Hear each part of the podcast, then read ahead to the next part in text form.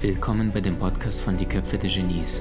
Mein Name ist Maxim Mankewitsch und in diesem Podcast lassen wir die größten Genies aus dem Grabau verstehen und präsentieren dir das spannende Erfolgswissen der Neuzeit.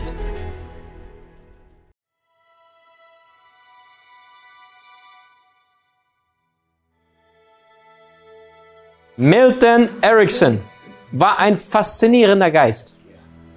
Ein Mann, der derartig crazy war, dass du es nicht glauben kannst. Zwei, drei Geschichten aus seinem Leben, weil er so faszinierend ist. Also der hat mit seinen Probanden die verrücktesten Dinge gemacht, die zu ihm gekommen sind, um sich von ihm behandeln zu lassen. Beispielsweise solche Sachen wie, jedes Mal, wenn sie zu ihm gekommen sind, dann sagte er, ja, bitteschön, nehmen Sie Platz. Und dann sind die Leute da hingegangen und da gab es zwei Stühle zur Auswahl.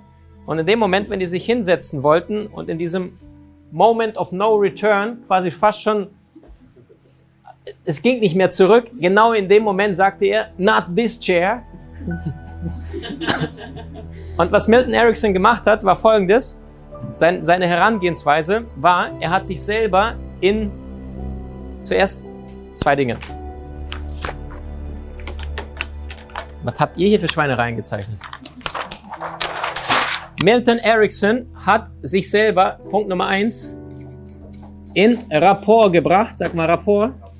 Und Nummer zwei, er ist selber in Trance gegangen. Jetzt ist die Frage, was, wie, wieso, warum, was ist es? Rapport heißt nichts anderes, wenn zwei Menschen sich angleichen, spiegeln, ob stimmlich, körpersprachlich, äußerlich, von der Art und Weise, wie sie sich bewegen, wie sie sich halten. Und das heißt, so funktioniert Hypnose. Du selber schaffst erst einmal Rapport, Klammer auf, Sympathie, weil wenn du jemand nicht magst, wie groß ist die Wahrscheinlichkeit, dass du dich genauso hinstellen wirst wie derjenige? Ausgeschlossen. Versuch's mal das nächste Mal. Wenn du mit jemand einen richtigen Konflikt hast, achte mal auf seine Körpersprache und auf deine. Du würdest dich nie im Leben genauso hinstellen wie dieser Mensch in diesem Augenblick, weil er dir derart unsympathisch ist, dass du seine Körpersprache entspiegeln möchtest, genau das Gegenteil tun möchtest, den Blick meidest, einfach nur weil du diesen Konflikt gerade auf allen Ebenen durchlebst, nicht nur im Geiste, sondern auch körperlich. Heißt konkret, zwei, drei Geschichten von Miltons äh, Leben, um euch die Faszination für ihn zu machen. Als kleiner Junge hat er faszinierende kleine Spielchen gemacht. Und zwar hat es im Winter geschneit und der Schnee lag relativ hoch, so dass die Menschen durch den Schnee sich einen Weg machen mussten. Und jetzt hat er beobachtet beispielsweise sowas wie, die Menschen waren an dem Punkt und sie wollten alle, sagen wir mal, hier an die Kreuzung und dann sind die durch den Park gelaufen, der war voller Schnee und der kürzeste Weg wäre diese gewesen, dann ist er extra morgens aufgewacht und hat folgende Wege ausgetrampelt, nur um zu gucken, wie viele Menschen laufen tatsächlich diesen ausgetrampelten Weg, damit sie nicht nass werden im Schnee, obwohl der hier viel, viel schneller war. Und was er festgestellt hat, 95 Prozent aller Menschen sind den Weg gelaufen, den er vorher als erster morgens markiert hat mit seinen Stiefelchen. Nächster Punkt, als Kind ist ihm mal was Lustiges passiert. Der ist auf dem Land aufgewachsen, hat er gemerkt, da ist irgendwann mal ein Pferd von irgendeinem Nachbar abgehauen. Jetzt wusste er natürlich nicht, wessen Pferd ist das, war schon ein bisschen größeres Dorf. Also hat er sich auf das Pferd draufgesetzt und hat eine derart feine Wahrnehmung gehabt, dieser Mensch, dass er an jede Kreuzung mit diesem Pferd geritten ist, galoppiert ist und dann ist er dort stehen geblieben und hat geschaut, in welche Richtung körpersprachlich tendiert das Pferd und dann hat er das Pferd entscheiden lassen und ist dann quasi weiter mit ihm galoppiert, so dass es irgendwie, glaube ich, nach knapp 20 Kilometer hat er das Pferd zurückgebracht zu dem eigentlichen Besitzer, von dem es entlaufen ist. So eine feine Wahrnehmung hatte er in der Kommunikation. Mensch zu Mensch, Mensch zu Tier. Eine andere Anekdote über sein Leben ist sehr, sehr spannend. Als er später erfolgreicher Therapeut wurde und Tausende von Menschen zu ihm runterpilgerten, weil er eine außergewöhnliche Gabe hat, Menschen wirklich aufzufinden, was sie tatsächlich bedrückt und was sie tatsächlich brauchen, dann haben sich da zwei davon, waren Freunde und die kannten sich, gingen allerdings immer zu unterschiedlichen Zeiten zu Milton Erickson, so dass er nicht wusste, dass diese beiden Patienten sich untereinander kennen. Und eines Tages wussten sie, heute sind wir ausnahmsweise mal an einem Tag gleichzeitig dran und dann wollten sie gucken, ob sie den überlisten können. Und dann haben sie sich eine kleine List ausgedacht und die sah folgendermaßen aus. Die sagten, die beiden Freunde, du pass auf, ich bin morgens um 10 sagte, ah super, ich bin um nachmittags um 14 Uhr dran. Lass uns doch heute irgendwas Verrücktes machen und wir gucken, ob wir den irgendwie durcheinander bringen können. Da sagen die, super, los geht's. Irgendeine Idee, sagt er, ja. Pass auf, ich beschreibe in irgendeinen total verrückten Traum und du machst um 14 Uhr genau das Gleiche. Gesagt, getan. Beide sind an dem Tag da. Der erste 10 Uhr erzählt seinen Traum und sagt Milton Erickson, was bedeutet das? Der um 14 Uhr genau das Gleiche. Der zweite hat soeben erzählt, Milton Erickson Augen weiten sich. Er guckt total verblüfft und sagt, bitte entschuldigen Sie, es ist mir noch nie passiert. Es ist gerade total makaber. Und dann sagt der andere schon, ja, was ist denn, Mr. Erickson? Ist irgendwas sonderbar?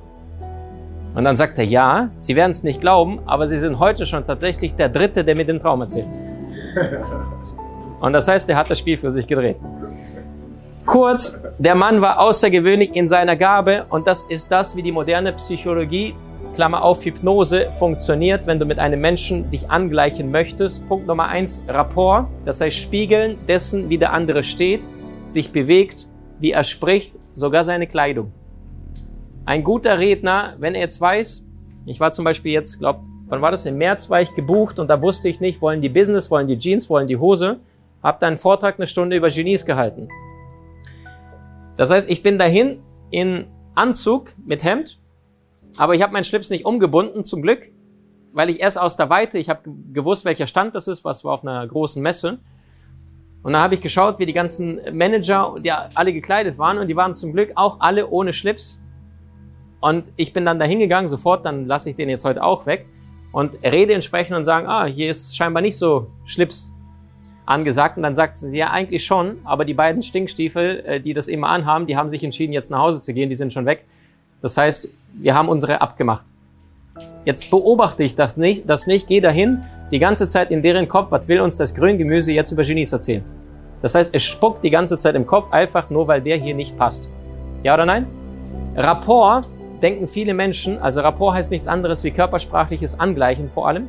Also einfach nur, weil wir gleiche Körpersprache haben, Unterbewusstsein spricht über die Körpersprache, finden wir uns unbewusst sympathisch. Ich habe das mal sogar bei einem sehr, sehr bekannten Coach vor drei, vier Jahren gesehen, der mich gespiegelt hat, obwohl ich ihn angequatscht habe, um irgendwie ein, zwei Tipps zu bekommen, wie man als Trainer erfolgreich wird. Und da dachte ich, das ist krass. Da stehe ich bei ihm, stelle irgendwie ein, zwei Fragen. Ich habe aber sehr, sehr starke Wahrnehmung. Also ich sehe alles in diesem Raum. Und dann merke ich plötzlich auf einmal, irgendwie, ich mache den hier, auf einmal merke ich, fängt die auch den hier irgendwie zu machen. Ich habe es gemerkt, der ist saubekannt, ich darf seinen Namen nicht nennen.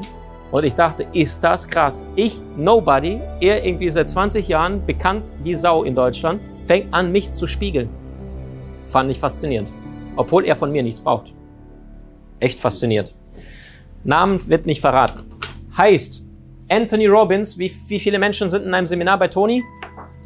In London letztens, jetzt waren es knapp 10.000, glaube ich, wurde mir berichtet. Es ist so spannend, wenn Anthony Robbins irgendjemand aus dem Publikum rannimmt und dieser Mensch aus dem Publikum kriegt ein Mikrofon und erzählt seine Leidensgeschichte, was bei ihm alles passiert ist. Und du siehst diesen Tony Robbins auf der Bühne vor 10.000 Menschen stehen, wie er plötzlich anfängt, diesen einen, der da spricht, zu spiegeln. Wenn der sitzt, dann siehst du, Tony Robbins setzt sich hin und mit der Zeit passen sich seine Arme, seine Beine genauso an obwohl er von 9999 Augen beobachtet wird. So krass. Kannst du auf YouTube gucken, fand ich faszinierend. Warum? Er weiß, ich kann diesem Menschen nicht helfen, wenn er mich nicht mag. Und der schnellste Weg ist das Unterbewusstsein. Das heißt, wir Menschen, Stichwort Sympathie, mögen Menschen, die so sind, wie wir sind. Oder wir Menschen mögen Menschen, die so sind, wie wir gerne sein würden. Das ist das, was uns anzieht, was wir sympathisch finden. Rocky Balboa und Tony Kroos was könnten die miteinander gemeinsam haben? Beide sind weiß. Der eine blond, der andere dunkelhaarig. Es ist vor allem das, was ich gerade eben gesagt habe. Warum ist Rocky Balboa der so unglaublich, unfassbar beliebt ist, dieser Film bei so vielen Männern? Warum? Warum identifizieren sich so viele junge Männer, so viele ältere Männer mit Rocky Balboa? Weil er nicht diesen Überflieger darstellt, ja oder nein? Er ist nicht der Typ, der mit einem 1er-Abi durchgekommen ist und, und von den Eltern Schulabschluss, alles finanziert, College und der reiche Typ im Auto. Das ist einer aus meinem Ghetto. Einer, der es ganz nach oben geschackt hat mit Fleiß, mit gutem Charakter und einfach nur. Ist Rocky Balboa ein kluger Typ? Eigentlich nicht. Er ist echt, er ist authentisch, er ist ein guter Freund, hast du das Gefühl, und er ist einer, der dich nicht bescheißt. Und das heißt, die Menschen mögen Rocky, weil die sagen, der ist ein Vorbild und ich könnte es auch werden. Warum Toni Kroos? Es war so faszinierend zu sehen. Ich war zum Champions League Finale, wo Real Madrid jetzt innerhalb von drei Jahren zum dritten Mal Champions League gewonnen hat, war ich mit zwei Freunden am Fernsehen und wir haben das Finale verfolgt. Und das war so spannend, an den beiden zu beobachten. Da wurden viele Spieler interviewt, nachdem Real Madrid gewonnen hat gegen Liverpool. Worauf möchte ich hinaus? Ich habe an den beiden Freunden von mir gesehen und ich könnte schwören, deutschlandweit sehen sehr, sehr viele junge Spieler gerade dieses Finale und dann sehen sie einen aus ihrer Riege, der deutsche Toni Kroos. Und ich habe körpersprachlich gesehen, ich habe gemerkt, alle drei sind wir ein Stückchen vorgegangen, weil wir gedacht haben, einer von uns ist gerade Champions League-Sieger geworden. Es ist so krass, wie sehr wir dem nachstreben, wenn einer aus unserer Riege oder einer, der uns ähnlich ist, und sei es nur Nationalität, gleiche Sprache, mehr nicht, dass wir das Gefühl haben, wir identifizieren uns mit diesem Menschen. Also das heißt, derjenige, der dir ähnelt jetzt schon oder der so das darstellt im Außen, die Erfolge feiert, die du möglicherweise gerne hättest. Ich will nicht Champions League-Sieger werden, aber ich habe gemerkt, wie, wie magisch diese Anziehung war, wo er sprach und nicht die ganzen ausländischen Spieler. Voll crazy. Wie hat dir die neueste Folge gefallen? Hinterlasse uns gerne einen Kommentar oder profitiere von den spannenden Videokursen aus unserer Online-Akademie unter köpfe-der-genies.com.